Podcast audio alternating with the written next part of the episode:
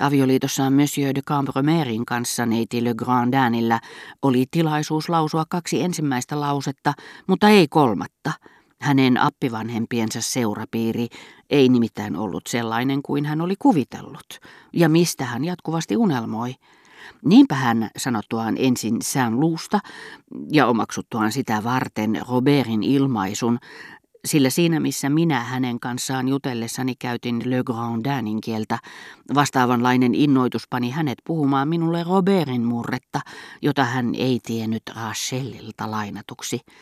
Lähentäen samalla etusormeaan ja peukaloa, silmiään siristäen, ikään kuin olisi tarkkailut jotakin äärettömän hienoa, minkä oli onnistunut nappaamaan. Hänellä on oikein näppärät älynlahjat, hän ylisti ystävääni niin lämpimästi, että olisi voinut luulla hänen olevan rakastunut tähän. Jotkut olivat väittäneetkin, että Robert oli ollut hänen rakastajansa ennen vanhaan Doncierissa ollessaan.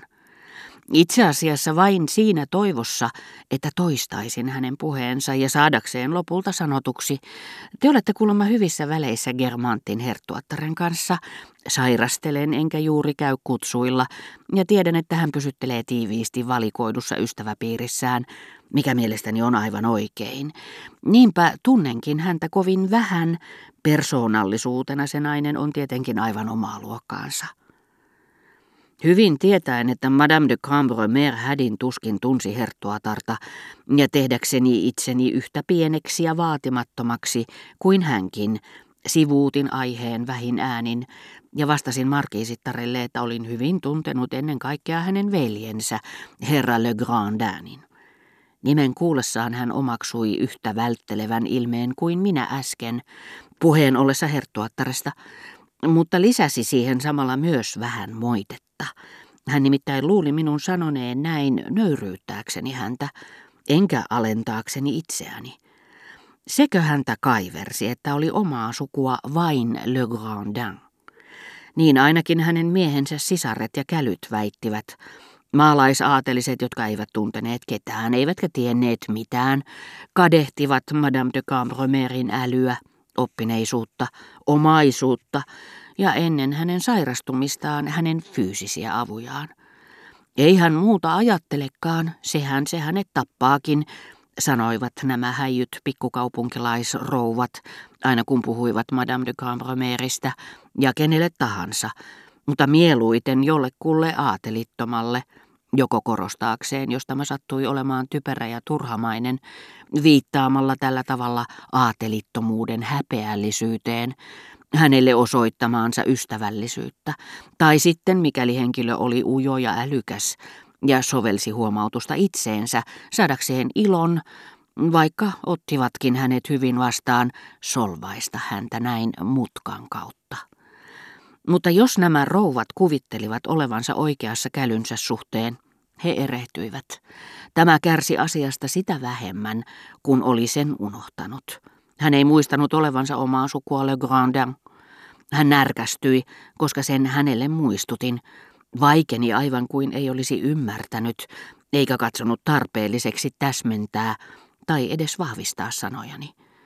Sukulaistenkin takia meidän on lyhennettävä vieraskäyntiämme, mutta se ei ole varsinainen syy, selitti vanha rouva de Cambromer, joka ilmeisesti ei arvostanut yhtä paljon kuin miniänsä iloa saada sanoa schnuvi. Jotta ei väsyttäisi teitä vierasjoukolla tämä herra, hän osoitti asianajajaa, ei tohtinut tuoda tänne saakka vaimoaan ja poikaansa. He kävelevät rannalla odotellessaan ja alkavat varmaan jo ikävystyä. Pyysin näyttämään tarkkaan, missä he olivat ja juoksin hakemaan heidät. Rovalla oli pyöreät kasvot, kuin joillakin leinikkikasvien heimoon kuuluvilla kukilla ja silmän nurkassa aika iso syntymämerkki. Ja koska ihmissukupolvet säilyttävät ominaisuutensa siinä missä kasvien heimotkin, niin samalla tavalla kuin äidin kuihtuvilla kasvoilla sama syntymämerkki, joka olisi voinut auttaa tämän variantin lajittelemisessa, kukoisti pojan silmän alla. Rakastettava käytökseni rouvaa ja poikaa kohtaan liikutti asianajajaa. Hän suvaitsi kiinnostua Balbekin lomastani. Teidän täytyy tuntea olonne vähän oudoksi. Täällä hän näkee enimmäkseen ulkomaalaisia. ja hän tarkasteli minua puhuessaan, koska ei itse pitänyt ulkomaalaisista, vaikka heistä monet olivatkin hänen asiakkaitaan. Ja hän halusi nähdä suhtauduinko torjuvasti hänen vihamieliseen asenteeseensa. Siinä tapauksessa hän olisi nimittäin heti perääntynyt sanomalla, Madame X voi tietenkin olla aivan hurmaava, se on periaatekysymys koska minulla ei siihen aikaan ollut minkäänlaista mielipidettä ulkomaalaisista, en myöskään häiriintynyt, niin että hän tunsi olevansa varmalla pohjalla.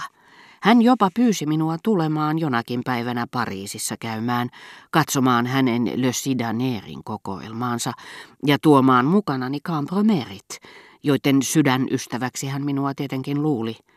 Kutsun teidät vielä yhdessä Le Sidanerin kanssa, hän lupasi, varmana siitä, että tulisin elämään tämän siunatun päivän odotuksessa.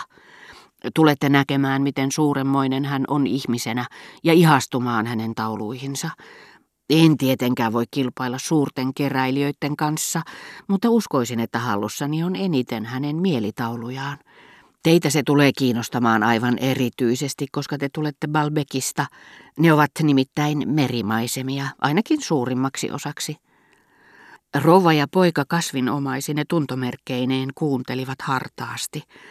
Hänen talonsa täytyi olla jonkinlainen Le Sidanerin temppeli. Tämän tapaisista temppeleistä voi olla hyötyäkin. Aina kun jumalolento epäilee itseään, hän voi tilkitä rakoilevan mielipiteensä näillä kiistattomilla todisteilla, ihmisillä, jotka ovat omistaneet elämänsä hänen taiteelleen. Miniänsä merkistä Madame de Cambromer nousi ja sanoi sitten minulle, koska te kerran ette halua tulla asumaan Feterneen, niin suostuisitteko tulemaan edes aamiaiselle viikon varrella, sanotaan nyt vaikka huomenna.